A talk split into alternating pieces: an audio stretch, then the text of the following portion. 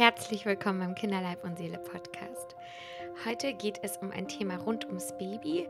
Eigentlich sind meine Themen rund ums Baby so mit meine Lieblingsthemen, weil ich länger auf Säuglingsstationen in Krankenhäusern gearbeitet habe, dort auf so Neo-Intensivstationen und mich das irgendwie persönlich auch total interessiert. Aber beim Thema Stillen bin ich raus. Da habe ich einfach nur Erfahrung als Mama und ich habe aber gemerkt, wie viele Fragen ihr natürlich zu diesem Thema habt, wo der ein oder andere Stolperstein auf einen wartet und natürlich nicht immer alles so glatt läuft, wie man sich das eigentlich mal vorgestellt hat.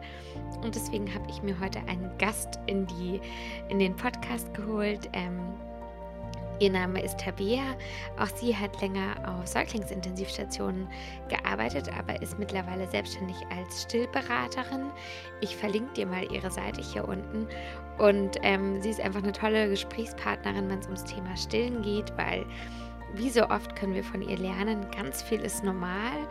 Man muss nicht verzweifeln und oft hilft es einfach, sich einen guten Ratschlag und Unterstützung zu holen. Deswegen möchte ich heute mit Tabea über die wichtigsten Fragen, die ihr uns so gestellt habt zum Thema Stillen sprechen.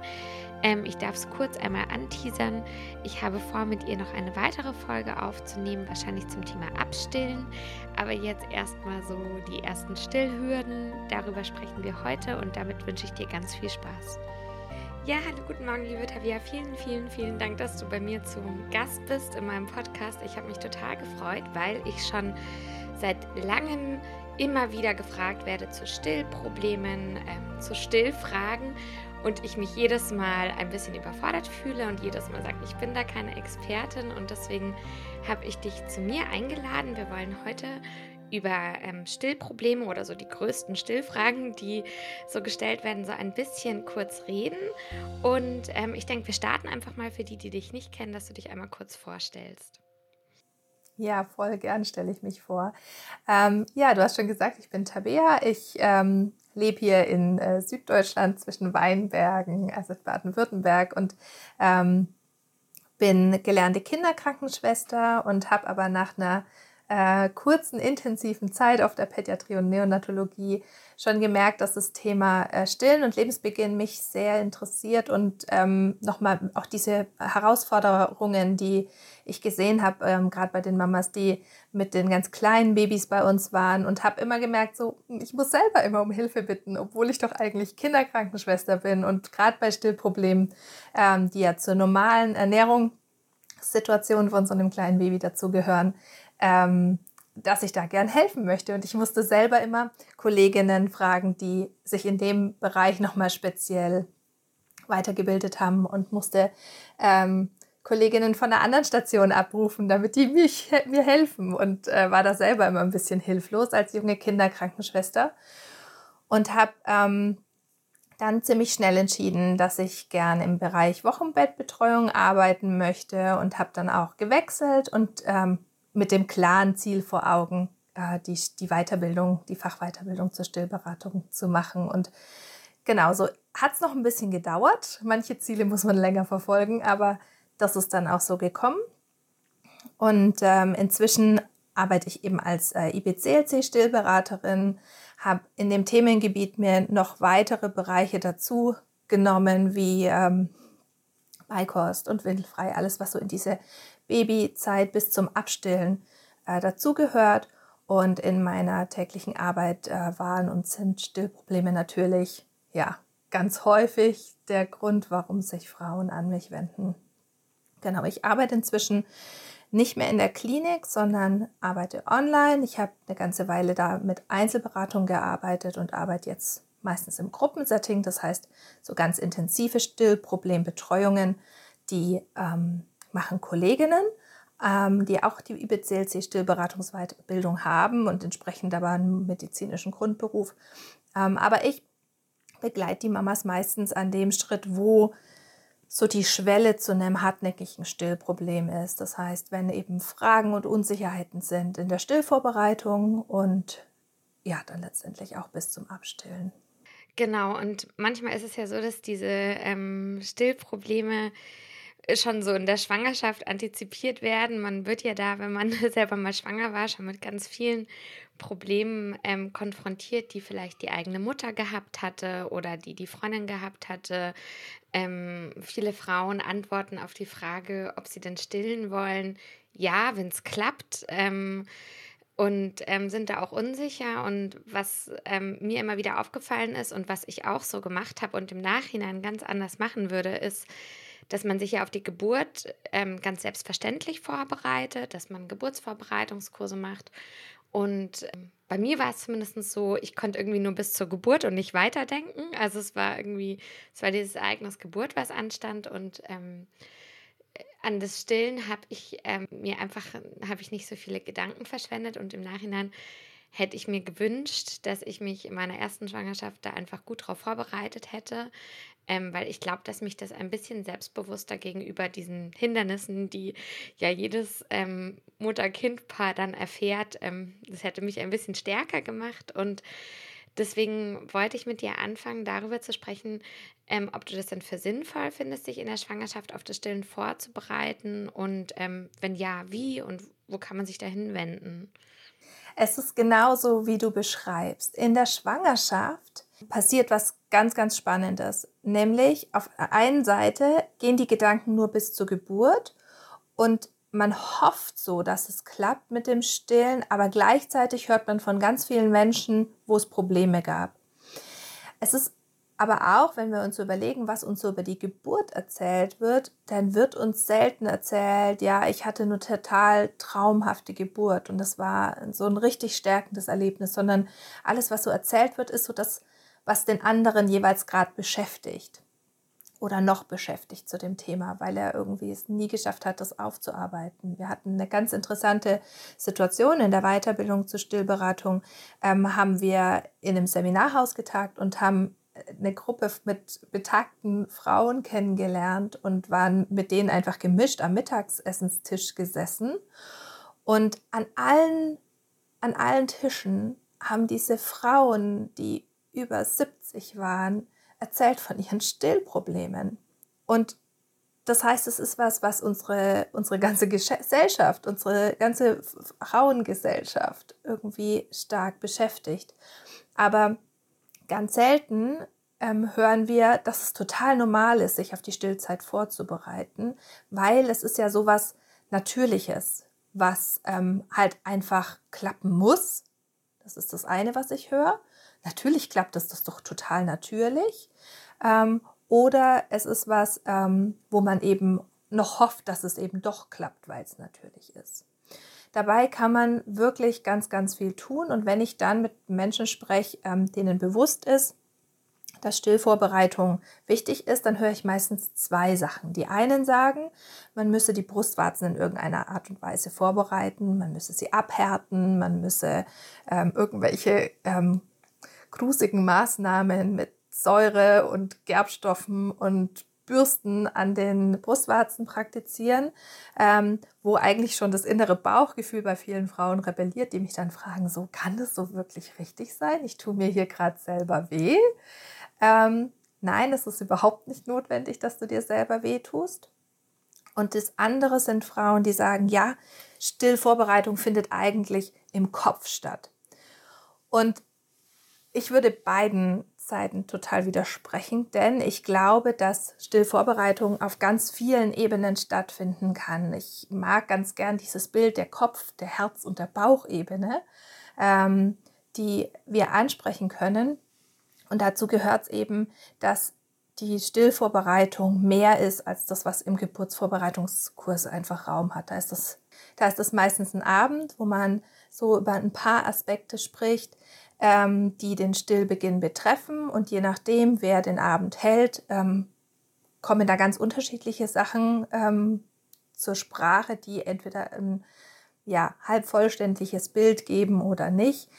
Aber letztendlich ist es ganz wichtig zu wissen, Stillvorbereitung, in der Stillvorbereitung, da geht es nicht darum, perfekt vorbereitet zu sein auf das, was da ganz genau kommt, denn keiner weiß, was kommt.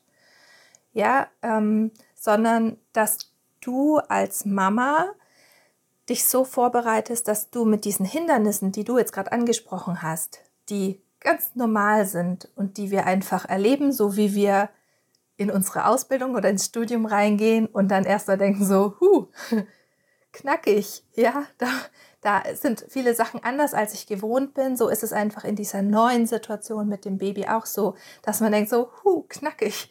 Ähm, damit muss ich jetzt erstmal zurechtkommen. Und das können ganz unterschiedliche Bereiche sein und das kann eben auch das Stillen betreffen. Und dann ist es gut zu wissen, ähm, was für eine Haltung habe ich zum Stillen? Wen möchte ich um Hilfe bitten? Was ist, wenn es mit dem nicht mehr weitergeht? Wen kann ich noch fragen? Ähm, was ist denn überhaupt normal für so ein Baby? Ähm, und was, was möchte ich denn, wie möchte ich denn, dass sich das anfühlt? Oder welche Situationen habe ich auch schon in meiner eigenen Lebensgeschichte gehabt, dass ich, ähm, dass ich die bewältigen musste und so darauf vorbereitet, vorbereitet zu sein, in diese Stillbeziehung reinzugehen und dann noch weiter wachsen zu können. Das heißt, ich empfehle auf jeden Fall, einen Stillvorbereitungskurs zu besuchen oder ähm, zu belegen. Die gibt es ja auch online. In meinem Stillclub gibt es einen ganz ausführlichen Stillvorbereitungskurs, der genau diese Ebenen eben mit abholt, der sowohl sich überlegt, okay, was sind denn so meine Gedanken und meine Haltung, ähm, aber auch was brauche ich für Hilfe oder was bin ich denn für ein Menschtyp, ja, was habe ich denn für ähm, für Anliegen? Wie soll es mir denn gehen? Was fällt mir schwer und was fällt mir leicht? Da ist jeder von uns anders. Und das ganz bewusst zu reflektieren und mit diesem Bewusstsein in die Stillzeit zu gehen, das kann einfach den Stillbeginn wahnsinnig ebnen und dann eben auch ergänzt mit dem Wissen, so verhalten sich Babys, so verhält sich dein Körper, wenn er mit dem Stillen beginnt, wenn er mit der Muttermilchproduktion beginnt.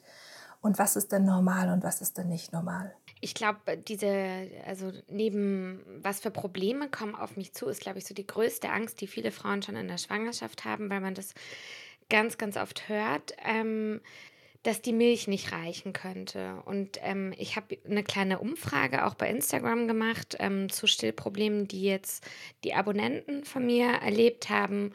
Und ich habe gemerkt, ganz oft kommt der Rückschluss, hm, zum Beispiel mein Kind trinkt jetzt häufiger, ähm, reicht denn meine Milch nicht? Oder mein Kind weint manchmal nach der Stillmahlzeit, reicht denn meine Milch nicht? Und ich hatte so den Eindruck jetzt so aus meiner Fragerunde, aber auch aus meinem Umkreis und allem, was ich jetzt so erlebt habe, dass das eigentlich so die größte Angst der Frauen ist. Die Milch könnte irgendwie nicht reichen.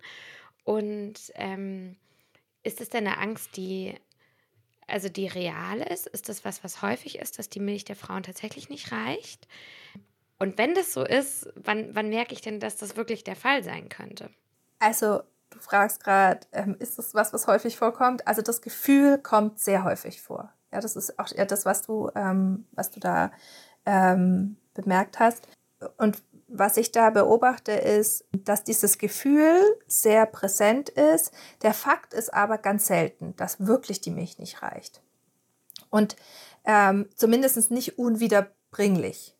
Also es kann durchaus vorkommen, dass für einen Moment die Milch nicht reicht, aber dass es dann eben, dass die Kinder das gut anpassen können, weil die Milchproduktion ganz stark von der Aktivität vom Baby abhängt. Und wenn die Babys häufiger stillen, ist es eigentlich nur ein Zeichen, dass sie gerade alles tun, damit sie die Milchproduktion ankurbeln. Sie beeinflussen damit direkt unser Hormonsystem als Mamas und nehmen da quasi direkt Einfluss auf die Milchproduktion, dass die hochgefahren wird. Und das dauert einige Tage und das ist ähm, dann eben dieser, dieser Mehrbedarf, der erst gebildet werden muss. Und in dieser Zeit trinken sie einfach häufiger und die Mengen, die ähm, summieren sich dann einfacher über den Tag und irgendwann hat der Mamakörper verstanden, okay, ich muss mehr produzieren und ist in diese Mehrproduktion reingewachsen. Und dann merkt man meistens eben auch, dass sich die, der, die Stillfrequenz auch wieder verändert.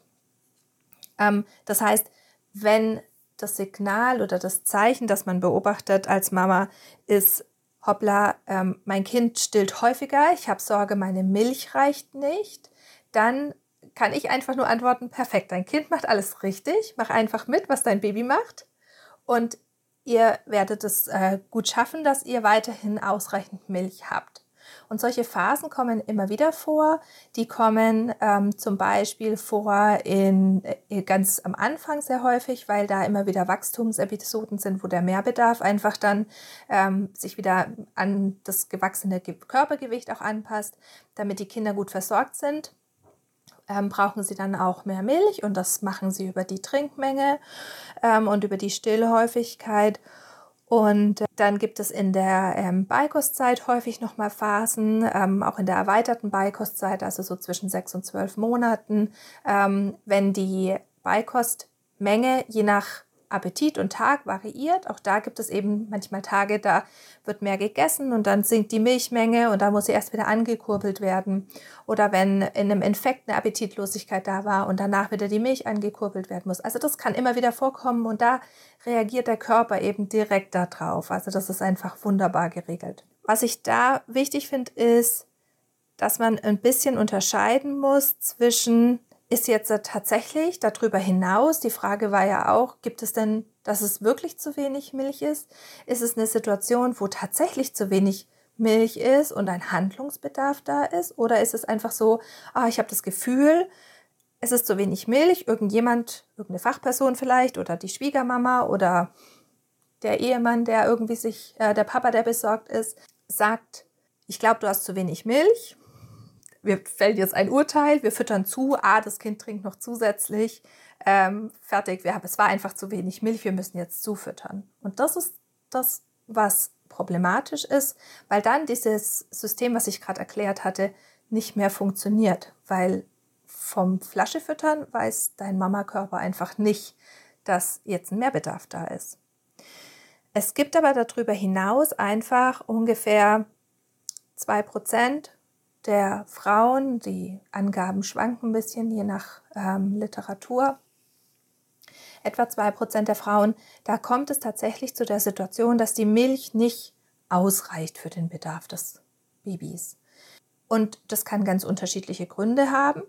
Ähm, und es gibt auch Frauen, die haben das einfach vorübergehend aufgrund von irgendwelchen ähm, zum Beispiel einer Schilddrüsenunterfunktion oder anderen medizinischen Sachen oder weil das Baby nicht so gut trinken konnte. Und da ist es wichtig zu wissen, es gibt es. Und man merkt es zum Beispiel daran, dass Kinder wirklich dauerhaft über 20, 30 Mahlzeiten haben, 24 Stunden lang an der Brust hängen. Ähm, und zwar nicht nur gefühlt ständig stillen, weil durch das häufige Stillen kann sich das schon mal so anfühlen, als wäre man nur noch mit Stillen beschäftigt, sondern wirklich, man kann sich keinen Millimeter mehr bewegen. Mamas, die 24 Stunden lang nur im Bett liegen und permanent ist eine Saugaktivität bei diesem Baby. Oder Kinder, die ähm, nach der Geburt mehr als 7 bis 10 Prozent abnehmen und am zehnten Tag nach der Geburt ihr Geburtsgewicht noch nicht wieder erreicht haben. Das sind so Knackpunkte, wo ich sage, okay, da ist es total wichtig, nicht im ersten Schritt dieses, wir testen mal, ob wir zufüttern jetzt was ändert ist, sondern da wirklich frühzeitig, wenn dieses Bauchgefühl so irgendwie stimmt hier was nicht. Mamas haben ganz oft so ein Bauchgefühl und auch da erleben sie, dass sie dann zurückgewiesen werden und gesagt wird, ja, das passt schon da auf ihr Bauchgefühl zu hören und zu einer Stillberatung mit medizinischem Hintergrund zu gehen und zu sagen, irgendwie habe ich das Gefühl, hier läuft was nicht rund, weil dann kann eine entsprechend ausgebildete Stillberatung sagen, ja, und jetzt änderst du diese drei Eckpunkte. Ja, wir haben uns lang unterhalten, wie deine Situation ist und das sind drei Knackpunkte bei dir, die ich sehe.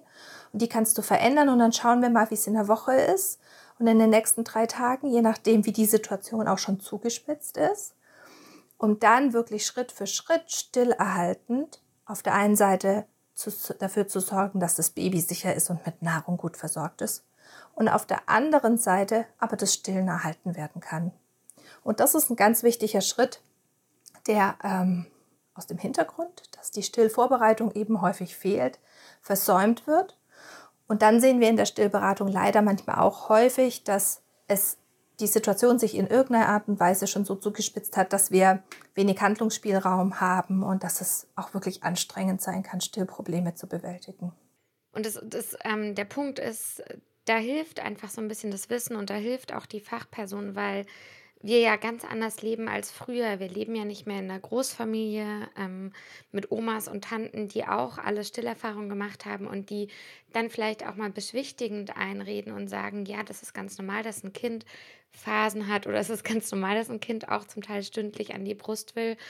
Ähm, und ich glaube, viele Mamas sind halt allein zu Hause und da und stillen das erste Mal und da ist eben schnell so eine Unsicherheit da und eben dann auch ein weinendes Baby, was, was ganz viel Druck verursacht und dann vielleicht genau wie du sagst, der Mann, der sagt, ja, aber das kann ja nicht sein, jetzt will der da schon wieder und das ähm, gestern war das doch ganz anders und ähm, ich finde es ganz wichtig, dass du eben sagst, dass der, dass der wichtige Punkt ist, dass man dann in dieser Situation nicht versucht, das eigenständig vielleicht nur durch ein Fläschchen zu lösen. Das ist der kurze Weg, der dann zu ganz vielen Problemen führen kann, sondern dass man sich wirklich eine Expertin, einen Experten mit ins Boot holt.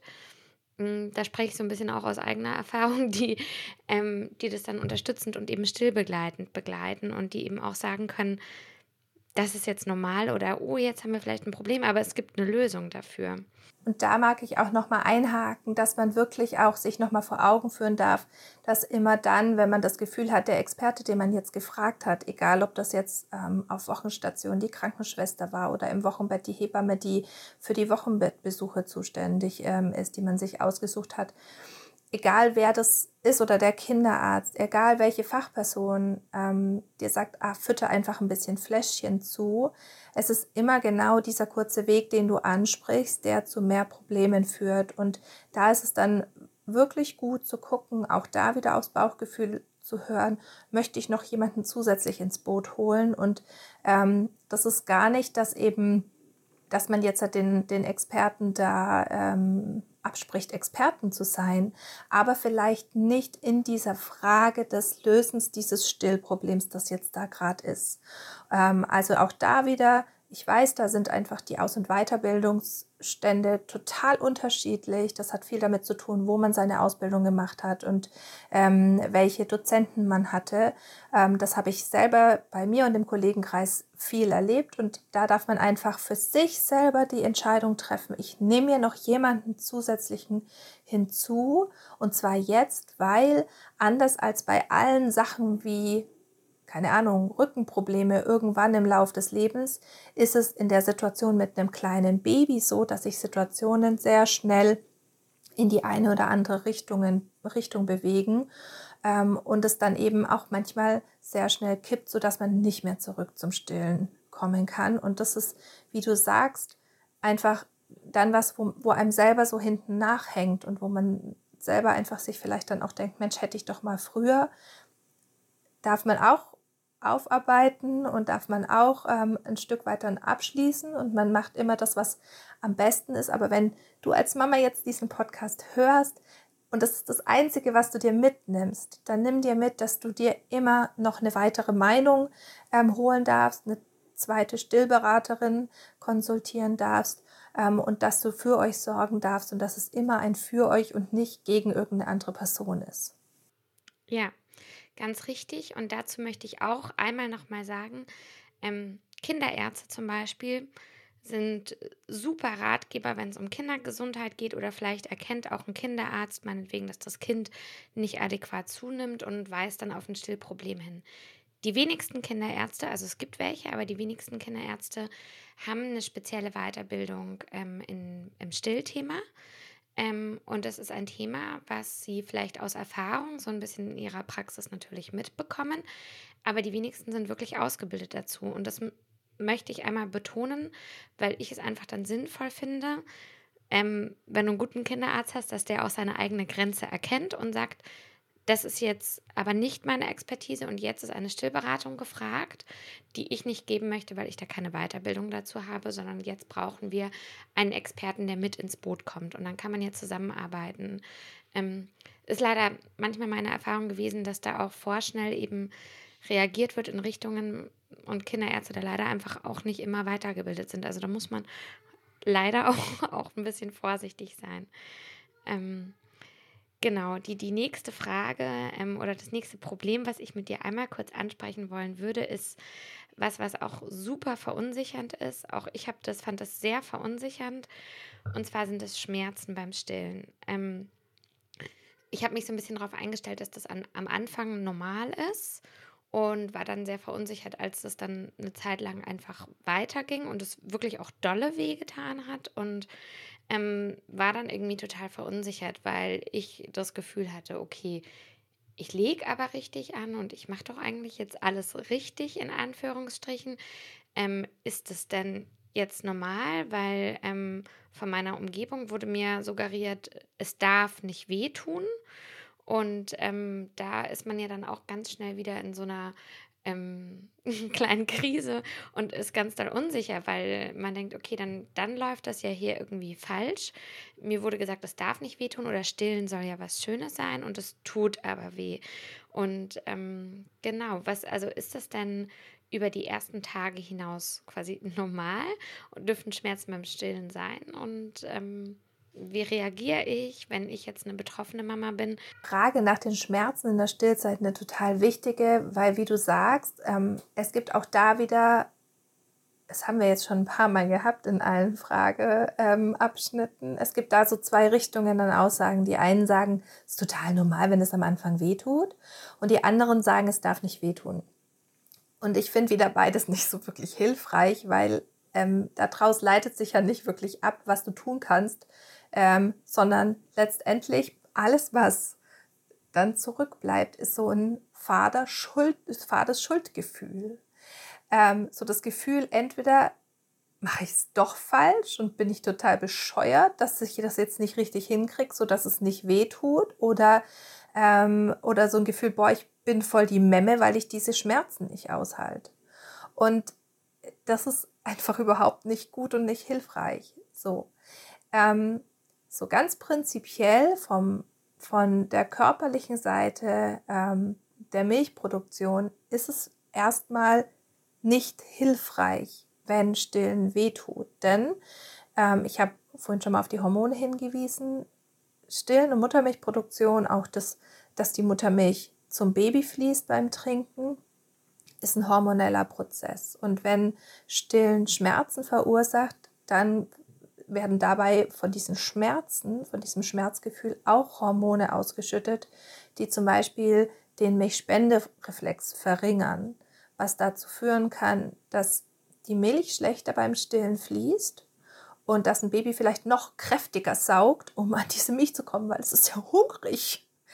Ähm, und dann ist man in so einer blöden Kaskade drin. Gleichzeitig ist Schmerz sowas höchst individuelles, dass wir es ganz, ganz schwer in eine Kiste packen können und sagen können, das ist jetzt Schmerz. Also es gibt ja einfach dieses Unwohlsein, dieses, oh, das ist irgendwie, dieses Saugen ist noch ganz neu für mich. Es gibt Menschen, die wissen, sie sind sehr sensitiv mit, mit Hautgefühlen ähm, und ähm, ich empfinde etwas schnell als unangenehm.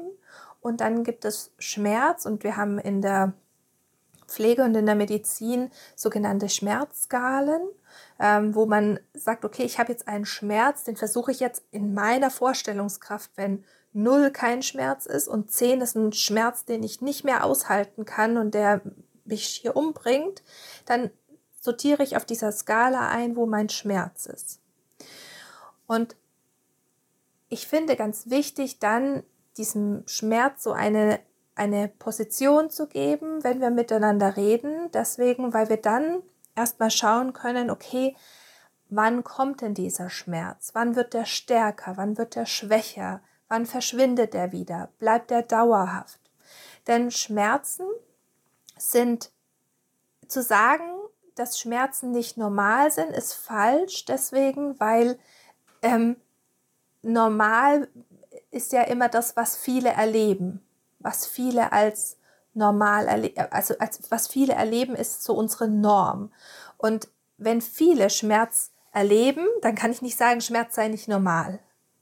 Gleichzeitig heißt aber nicht, wenn Schmerz normal ist, dass wir ihn aushalten müssen. Also es ist, kommt ganz häufig vor, dass Frauen beim stillen Schmerzen erleben, Ähm, aber es gibt auch da wieder ganz viel, wo man eben schauen kann, woran liegt der denn? Und es gibt ganz, ganz unterschiedliche Auslöser von Schmerzen, von, ähm, von einem Mangel von bestimmten Mineralstoffen über, du hast schon angesprochen, ähm, dass das, das Anlegen, das ist auch wieder so ein, so ein Satz, über den ich immer stolper, nicht richtig ist. Also das heißt trotzdem nicht, dass du was falsch machst, sondern es kann einfach sein, dass dein Kind sich noch schwer tut, genügend vom Brustwarzenvorhof äh, mit dem Mund zu nehmen, sodass die Brustwarze tief genug im Mund liegt. Manchmal braucht es da sehr spezielle Techniken des Anlegens, um Kindern zu helfen, das zu verändern. Und es ist nicht das, dass du was als Mama falsch machst. Also wir sind hier auf so einem ganz, ganz, ganz dünnen Grat, wo wir so hin und her kippeln, wo eigentlich alles, was wir allgemein gültig sagen, nur für die Tonne sein kann und uns nicht wirklich hilft. Also, wenn Schmerzen da sind und du sagst, ich habe als Mama auf, ich still jetzt gerade und ich habe immer beim Stillen, vor dem Stillen, nach dem Stillen, während dem Ansaugen, im Verlauf der Stillmahlzeit, wie auch immer, Schmerzen. Und ich finde auch noch nicht raus alleine, was das leichter macht und was das besser macht. Dann auch wieder der Hinweis. Hol dir eine Stillberatung dazu. Die macht mit dir eine Anamnese, die macht mit dir eine Schmerzanalyse ähm, im Idealfall und ihr besprecht, was verstärkt, was verschlechtert die Schmerzen. Und allein aufgrund dieser Hinweise, das ist wie eine Pflegeanamnese, ähm, können wir ableiten, aus welcher Richtung kommen denn diese Schmerzen. Ja, einfach durch das medizinische Wissen, was wir mitbringen. Und damit, wenn wir diesen Schritt versäumen, fehlen uns Informationen, aber damit können wir einfach dem Schmerz auf die Schliche kommen. Und dann sehen wir wiederum auch, entstehen mit diesen Schmerzen, Schmerz ist ja immer ein Warnsignal vom Körper, ja, es macht einen Sinn, dass wenn ich auf die heiße Herdplatte drauf lang, dass mein Körper sagt, da sind Schmerzen, dann kann ich die Hand wegnehmen. Beim Stillen sind wir so ein bisschen in einer problematischen Situation, denn auch da ist der Schmerz ein Warnhinweis. Ja, wir fügen uns eigentlich nicht selber Schmerzen zu, aber das Schreien von unserem Baby, das nach Hunger schreit, das ist stärker häufig. Das heißt, wir gehen, wir sehen viele Frauen, die über Wochen, über Monate durch Schmerzen durchgehen. Und das ist wiederum eine Situation, da sind wir weit weg von normal. Das ist einfach nicht mehr gut für den Körper.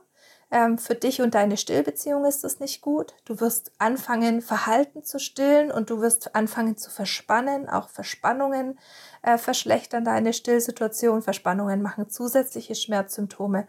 Und da ist es gut, wenn du rauskommst und auch da eben wieder ähm, schauen, dass du jemanden dazu holst, der sich mit dem Stillen ähm, wirklich intensiv beschäftigt hat, damit deine Schmerzsituation gelöst ist. Und einen Schritt weiter, Schmerzen sind häufig der Vorläufer von Wunden, die entstehen.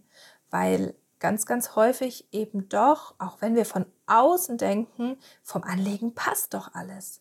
Innerlich irgendwo was schuppert, was ruppelt, die Zunge irgendwo falsch liegt, der Kiefer irgendwie zu eng ist ähm, oder ähm, in einem Winkel vor allem angelegt ist, wo es zu eng wird für die Brustwarze, die Brustwarze nicht geschützt im richtigen Bereich des Mundes liegt. Und dann kann es eben zu Verletzungen kommen und die machen es einfach noch mal schwerer, diesen Schmerzkreislauf zu durchbrechen. Nicht unmöglich. Ich kenne viele Frauen, die das sehr erfolgreich geschafft haben. Aber es kommt einfach noch mal so on top.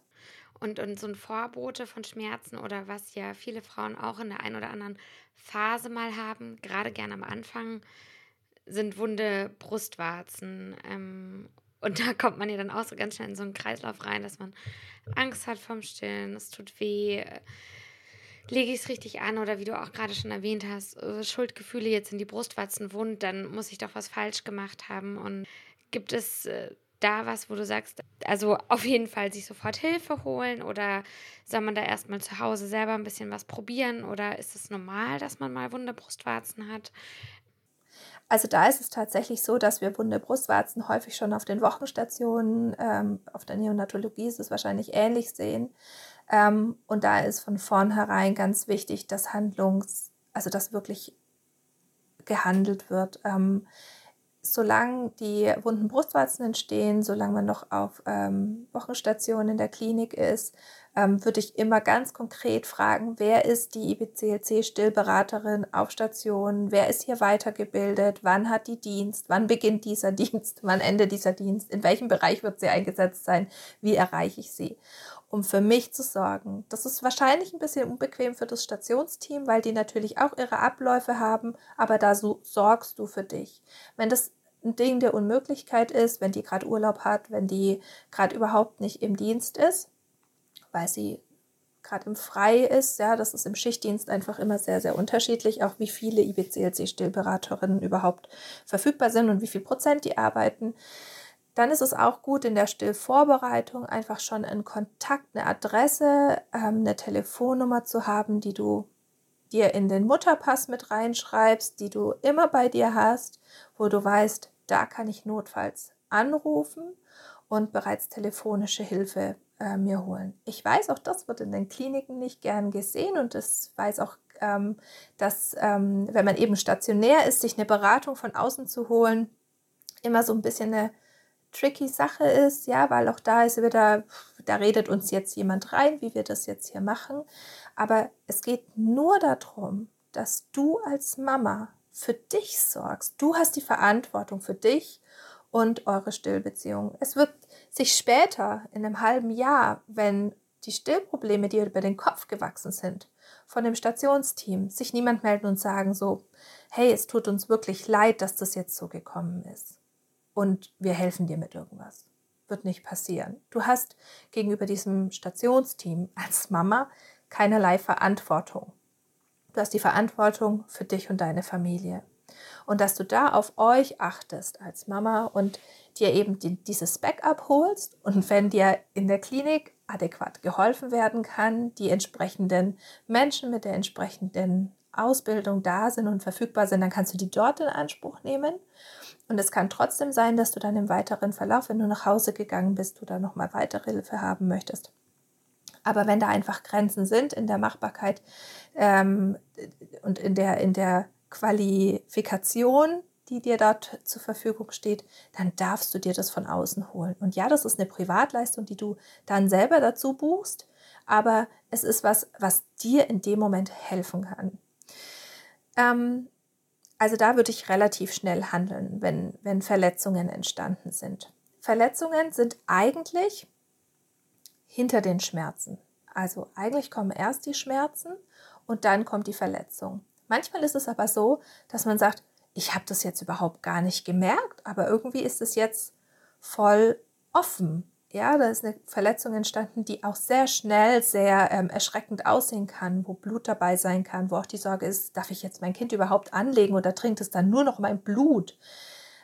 Erstens, ja, man darf weiter anlegen. Zweitens, es braucht aber trotzdem nochmal spezielle Hilfe beim Anlegen, weil auch da muss unter Umständen was geändert werden von den Stillpositionen, sodass die ähm, Verletzung, die entstanden ist, möglichst beim Stillen ganz aktiv entlastet bleibt. Und das heißt nicht, dass da ein Stillhütchen zum Einsatz kommt, sondern das ist einfach über die Positionierung, dass man das schaffen kann.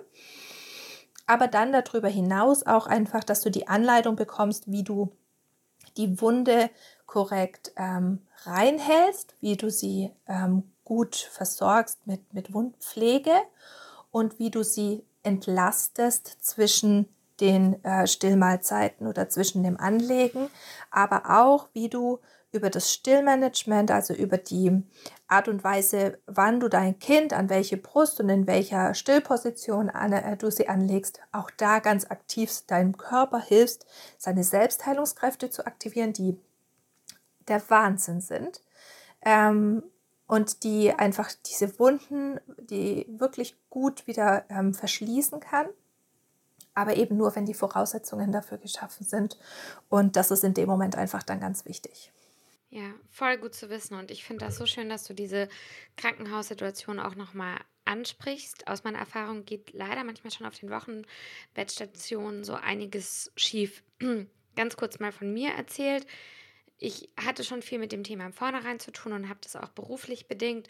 Und deswegen konnte ich das so ein bisschen besser einschätzen. Aber meine ersten Anliegeversuche mit meinem Kind damals wurden gesteuert von einer ähm, jungen Schülerin, die meine Brust ziemlich brutal in die Hand genommen hat und sie einfach quasi wie so ein Sandwich in den Mund meines Sohnes geschoben hat. Und das war die Unterstützung. Und da geht einfach leider manchmal schon so viel schief. Das liegt nicht daran, dass das Personal dort ähm, bösen Willen hat, sondern also das ist zum Teil fehlende Expertise und auch fehlende Zeit leider auf den Wöchnerinnenstationen. Ähm, und deswegen, wie du sagst, wenn da Probleme sind und die ähm, Zeit und die Expertise auf der Wochenbettstation nicht da ist, dann finde ich das ganz, ganz wichtig, dass man sich da Unterstützung hört, holt. Ein wichtiges Thema, was im Lauf einer Stillbeziehung, ich glaube, fast jeder Frau einmal passiert und wo auch ganz viele Unsicherheiten losgetreten werden, sind Phasen, in denen das Baby nach dem Stillen oder auch schon vor dem Stillen die Brust anschreit und man so das Gefühl bekommt, also irgendwie hat das Kind jetzt Hunger, aber irgendwie will es auch gar nicht und man da auch ganz schnell verunsichert wird und denkt, ah ja, dann, dann reicht jetzt die Milch nicht mehr oder dann muss ich jetzt was anderes geben oder will mein Kind etwa lieber ein Fläschchen haben oder irgendwie ähm, hat man so ganz stark das Gefühl, es will die Brust nicht haben. Also so ein richtiger Stillstreik, wie man das auch nennt. Und aus meiner Erfahrung geht oft da eine Stillbeziehung auch zugrunde sozusagen. Also die Frau wird so verunsichert, dass sie das nicht durchsteht und ähm, zu anderen Mitteln greift. Und deswegen wollte ich auf dieses Thema einmal mit dir hinweisen und ähm, deine Meinung dazu hören. Ja, teilweise sehen wir das auch schon in den ersten Tagen und das ist auch deswegen so verunsichernd, weil da in der Beziehung zwischen Mama und Baby so viel ähm, passiert. Also stell dir vor, du hast dein Baby in der, im Arm und du möchtest es eigentlich gerade stillen, weil du den Eindruck hattest, ähm, es hat, hat jetzt Hunger oder es hat sogar schon ein bisschen geweint und du willst es anlegen und dein Kind fängt an, sich mit Händen und Füßen von deiner Brust wegzustemmen und ähm, sich richtig steif zu machen und du kannst es hier nicht mehr anlegen und es weint und es weint, es kommt vielleicht nicht mal eine Träne, aber es brüllt wie am Spieß. Und das macht einfach so viel mit uns. Ähm, auch innerlich, äh, so habe ich irgendwas falsch gemacht. Oh Gott, ich mache mein Baby gerade kaputt. Ähm, und was ist, wenn ich es jetzt zwinge zum Stillen? Ich kann mein Kind doch nicht zwingen. Und ähm, warum lehnt es mich jetzt ab und hasst es mich? Solche Gedanken kommen da auf. Und erstmal zu wissen, okay, in so einer Situation ist es total normal, dass irgendwie alle gerade am Rad drehen, weil keiner weiß, was er jetzt am besten tut. Und was da ganz wichtig ist und was ich jetzt gerade auch erst wieder nochmal neu gelernt habe mit meinen zwischen größeren Kindern ist, wir haben immer wenn eine, ähm, eine Krise entsteht, haben wir eine Erregungskurve. Ja, also wir können uns die vorstellen wie so eine Kirchturmglocke, die nach oben geht und wieder nach unten geht. Ähm, das fängt irgendwie an, steigert sich hoch, hoch, hoch, hoch, hoch, hoch, hoch, hoch, hoch, gipfelt irgendwann und dann ähm, geht es aber auch wieder runter. Und was wir dabei wissen dürfen ist, wenn unser Kind diese Glockenkurve fährt, müssen wir die nicht mitschwingen. Wir dürfen sagen, okay, du hast jetzt eine Krise. Und manchmal werden wir einfach, weil es uns so bewegt, in dieser Glockenkurve mitschwingen. Aber wir dürfen auch, ja, wir müssen nicht mitleiden, sondern wir dürfen auch sagen, hu, das ist jetzt gerade ganz schön viel. Und wir dürfen das laut aussprechen im Raum, hört ja keiner zu, höchstens irgendwie ähm, vielleicht irgendeiner ähm, und das Baby. Aber das Baby hört das auch. Ähm, das Baby hört, okay, Mama spricht.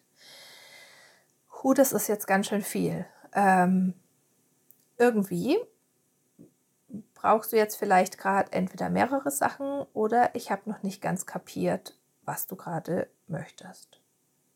Und dann wirklich zu schauen, Stück für Stück, was ist jetzt gerade, ähm, was ist jetzt gerade das, was uns helfen kann ist es jetzt gerade wirklich das Anlegen? Ähm, und dann zu beobachten, kommt es sehr häufig vor? Ist es was, wo wir uns häufig missverstehen? Oder ist es jetzt gerade einfach, dass eine Phase ist, wo sich die Signale ändern? Ähm, in der Entwicklung ähm, der Babys verändert sich die Kommunikation immer wieder. Und dann ist es einfach erst nochmal schwierig, bis wir uns wieder eingetunt haben und dann geht es wieder leichter. Ähm, aber auch zu wissen, Weinen an sich ist erstmal nur so, wie wenn unser Partner ähm, gerade aufgebracht redet, bloß dass der Worte hat und wir ihn deswegen manchmal leichter verstehen, auch nicht immer. Ähm, aber dass wir wissen, okay, mein Kind sagt mir jetzt gerade erstmal vor allem was. Es tut seinen Unmut kund und es ist sein Unmut. Das ist nicht ein Urteil über mich als Mama in meinen Mama-Fähigkeiten. Ähm, es ist nicht über ähm, das, dass ich jetzt irgendwie richtig anlege oder falsch anlege, dass ich ihm wehgetan habe oder irgendwas falsch gemacht habe, sondern es tut jetzt vor allem erstmal sein Unmut kund darüber, dass es schon zu sehr Hunger hat und dass irgendwie es beim Ansaugen nicht sofort die Milch fließt oder dass es eigentlich vorher noch pinkeln muss oder dass gerade noch die Pampers an der falschen Stelle kneift. Es kann alles Mögliche sein. Aber erstmal zu sagen, okay, ich weiß es jetzt gerade auch nicht. Ähm, und dann zu schauen, was ich, was, wie man helfen kann. Und helfen kann, wenn ähm, das Gefühl ist, dass es eben Hunger ist, zum Beispiel aufzustehen und im Laufen anzulegen, wenn das ähm, funktioniert, wenn, wenn, man das kann, ähm, eine andere Stillposition ähm, zu nehmen, ähm, helfen kann, wenn man gerade jemand Zweites da hat, ähm, zu sagen, kannst du bitte mal nehmen und beruhigen und dann zum Beispiel eine ähm, Brustmassage zu machen, die schon mal die Hormone zum Fließen bringt, sodass, wenn man das Baby dann anlegt, gleich sofort die Milch fließt und es leichter ist für das Baby, gleich wenn der Hunger schon so arg ist, zu stillen und helfen kann, sich nochmal mit, ähm, mit der Thematik Babyverstehen zu befassen. Denn gerade so in den ersten zwölf Wochen sind die Babys ganz, ganz stark darin, ihre Bedürfnisse schon vor dem Weinen auch mit feinen Zeichen und mit ähm, bestimmten Weinlauten ähm, aus der Tanzen Baby Language ähm, zu kommunizieren. Und das alles kann uns helfen, zusätzliche Tools zu haben, unsere Babys besser zu verstehen es ist normal und es passiert einfach mal und ähm, nicht verzweifeln, sondern einfach, ne, also zu gucken, okay, wie kann ich es ändern, wo ist die Lösung?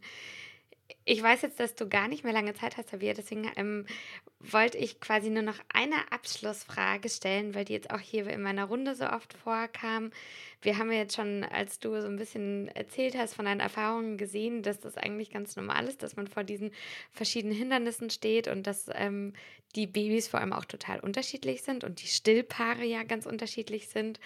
Ähm, ja, und manche Babys, die wollen nur eine Brust oder da geht immer die eine Brust viel besser. Und ähm, ist das denn okay? Und was äh, kann ich nur mit einer Brust stillen oder was mache ich, wenn ich als Mama vor diesem Problem stehe? Wäre jetzt noch meine letzte Frage an dich. Ja, das Thema ähm, Stillhäufigkeit, welche Seite get wird getrunken, wie häufig wird getrunken, was ist da ganz genau normal, ähm, bekommt meistens eigentlich die Antwort, ähm, es ist alles total in Ordnung und normal. Wenn jetzt wirklich nur eine Brust gestillt wird, ähm, dann äh, kann es sein, dass es auch einfach eine Seitenvorliebe ist. Da kann man auch einfach mal äh, mit dem Kinderarzt sprechen, ob da irgendwie eine Seitenbevorzugung ist, ähm, ob da mehr dahinter steht. Also da würde ich dem schon so ein bisschen hinterher ähm, gehen. Vielleicht hat das Kind einfach ein Unwohlsein in einer bestimmten Körperposition. Ähm, aber wenn darüber hinaus ähm, die Urinausscheidung reicht, in den ersten sechs Wochen täglich Stuhlgang ist, die Gewichtsentwicklung passt, wenn ansonsten das Kind mit dem Stillen auf einer Seite ähm, zufrieden ist oder das auch im Verlauf ist, dann ist meistens das Hauptproblem, dass sich für die Stillzeit so ein bisschen eine Ungleichheit vom Körbchen ähm, entwickeln könnte. Ähm, je nachdem auch, wie das, ähm, wie das Reservoir von, von der gespeicherten Milch gegenüber dem, was live quasi produziert wird während dem Stillen ähm, ist. Das ist bei jeder Frau ein bisschen unterschiedlich, aber manche Frauen erleben eben in diesem Kontext eine Ungleichheit von den Seiten ähm, der Brust. Und dann würde ich ähm, überlegen, ob für die Zeit der Stillzeit es äh, geschickt ist, entweder ähm, eine, eine BH-Einlage oder ähm, unterschiedliche Körbchen ähm, sich machen zu lassen, je nachdem, wie lange man auch stillen mag. Aber das sind eher so kosmetische Sachen, die auch wieder weggehen nach dem Stillen und ähm, in der Versorgung der Kinder macht das überhaupt nichts. Im Gegenteil, ähm, ich weiß, dass ähm, Frauen, ähm, die ich zum Teil begleitet habe oder begleitet wurden von Kolleginnen, ähm, zum Beispiel durch Brustkrebs nur eine Brust hatten und nur mit einer Brust gestillt haben. Bei Zwillingsmamas muss man sich vorstellen, die haben die Kinder ja auch nur eine Brust zur Verfügung letztendlich. Ähm, oder sie teilen sich beide, also zweimal eine halbe. Ähm, und bei äh, Frauen, die sehr langwierig unter wiederkehrenden Brustentzündungen auf einer Seite reichen, weil vielleicht anatomisch irgendwas innerlich ähm, anders ist, die haben das auch immer wieder, dass sie ähm, nur dann auf einer Seite abstillen ähm, und eine Seite weiter zum Stillen nutzen. Also das ist was, was absolut möglich ist und ähm, also da braucht man keine Sorge haben. So schön auch wieder, dass du das sagst. Ich glaube, dieses Gespräch mit dir vermittelt den Frauen vor allem ein Gefühl, es ist ganz viel normal und es funktionieren ganz viele Herangehensweisen und was ich jetzt so mitgenommen habe, ist einfach auch wirklich frühzeitig bei Problemen nicht gleich zu verzweifeln oder das Handtuch zu werfen, wenn der Stillwunsch einfach da ist, sondern sich einfach Experten zu holen. Deswegen gibt es diese Menschen wie dich, die den Frauen weiterhelfen und einfach auch so ein bisschen bei sich zu bleiben und sich nicht von seinem Umfeld, und das ist so schwer, verrückt machen zu lassen, sondern ähm, Lösungswege zu finden. Und die gibt es in ganz, ganz vielen Situationen. Ich glaube, das konnte man so aus unserem Gespräch schon mal mitnehmen. Ich, für alle, die jetzt enttäuscht sind, dass dieses Gespräch schon aufhört, wir haben vorhin schon darüber gesprochen, vielleicht weitere Gespräche auch mal zu planen. Wir wissen, dass es ganz viele Fragen zum Thema Stillen gibt und ähm, wir hoffen, dass ihr heute so ein bisschen einen Einblick bekommen habt und ähm, vielleicht auch ein bisschen mehr Selbstsicherheit, wenn ihr gerade vor einem Stillproblem steht. Ich verlinke deine Website ähm, und ich verlinke auch zwei andere Websites noch, die auch schon viele Hilfsangebote machen. Und ja, Tabia, ich sage dir vielen, vielen Dank für deine Expertise und dass du die Zeit hattest und dass du uns an deiner Ruhe ähm, teilhaben lassen hast, was diese Stillprobleme be betrifft. Also es hört sich irgendwie, finde ich, wenn du erzählst, immer alles halb so dramatisch an.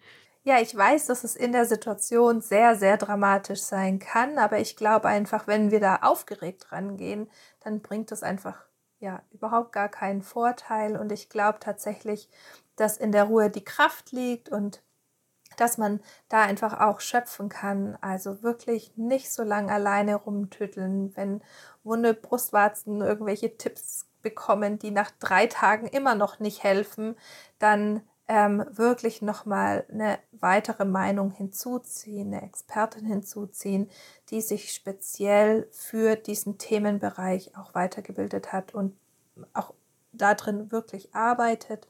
Ähm, auch da sind manchmal unterschiedliche Haltungen ähm, zu sehen, aber ähm, da eben zu gucken und auch diesen Weg zu gehen und zu sagen, hey, also wenn ich da, wenn ich einmal im Jahr in Urlaub war und mir Erholung buchen möchte, dann gönne ich mir das und dann sorge ich da für mich, weil mir das so wichtig ist und dann investiere ich das, was ich an Budget investieren möchte. Und genauso zu sagen, hey, wenn ich mit Hindernissen jetzt in der Stillzeit konfrontiert ist, dann ist das was, was mir wichtig ist und dann investiere ich da. Eine Beraterin von mir, die ich mal gebucht habe, ist, die hat immer zu mir gesagt, wenn du nicht weiterkommst, wirf Geld drauf. Ähm, das wirklich auch selber in die Hand zu nehmen. Wir leben in einem Gesundheitssystem, da ist es sehr normal, dass wir alle Leistungen kostenfrei in Anspruch nehmen und manchmal reicht das aber nicht aus, weil diese kostenfreien Leistungen auch einfach einen Leistungsrahmen haben, der, ja, du hast es vorhin angesprochen mit den Wochenstationen, auch in der Zeit, die verfügbar ist, manchmal einfach eingeschränkt ist. Und manchmal braucht es darüber hinaus, egal ob das im physiotherapeutischen Bereich ist oder in anderen Therapiebereichen, aber da wirklich hinzugehen und zu sagen, ich brauche da jetzt Unterstützung und die hole ich mir. Ich danke dir, dass ich da sein durfte. Es hat mir total Spaß gemacht und ich freue mich schon auf unsere weiteren Gespräche. Das war's vom Kinderleib und Seele Podcast. Wenn dich weitere Themen interessieren, dann darf ich dir verraten, gibt es jetzt auch einen Babykurs von mir und Juliane, den findest du auf meiner Webseite. Da geht es um die ersten Lebenswochen und Monaten mit Baby und all die Fragen, die man sich da so stellt. Also wie viel Milch braucht mein Baby, wie viel Stuhlgang ist normal, wie viel nasse Windeln, welcher Hautzustand, worauf muss ich beim sicheren Babyschlaf achten. Also all diese Fragen beantworten wir in dem Kurs. Und ähm, ja, sonst hoffe ich wie immer, dass dir die Folge gut gefallen hat, dass du was für dich mitnehmen konntest. Und wünsche dir jetzt ein gutes Durchhalten in diesem gefühlt unendlichen Lockdown und unendlichen Januar. Bis zum nächsten Mal, deine Nicola.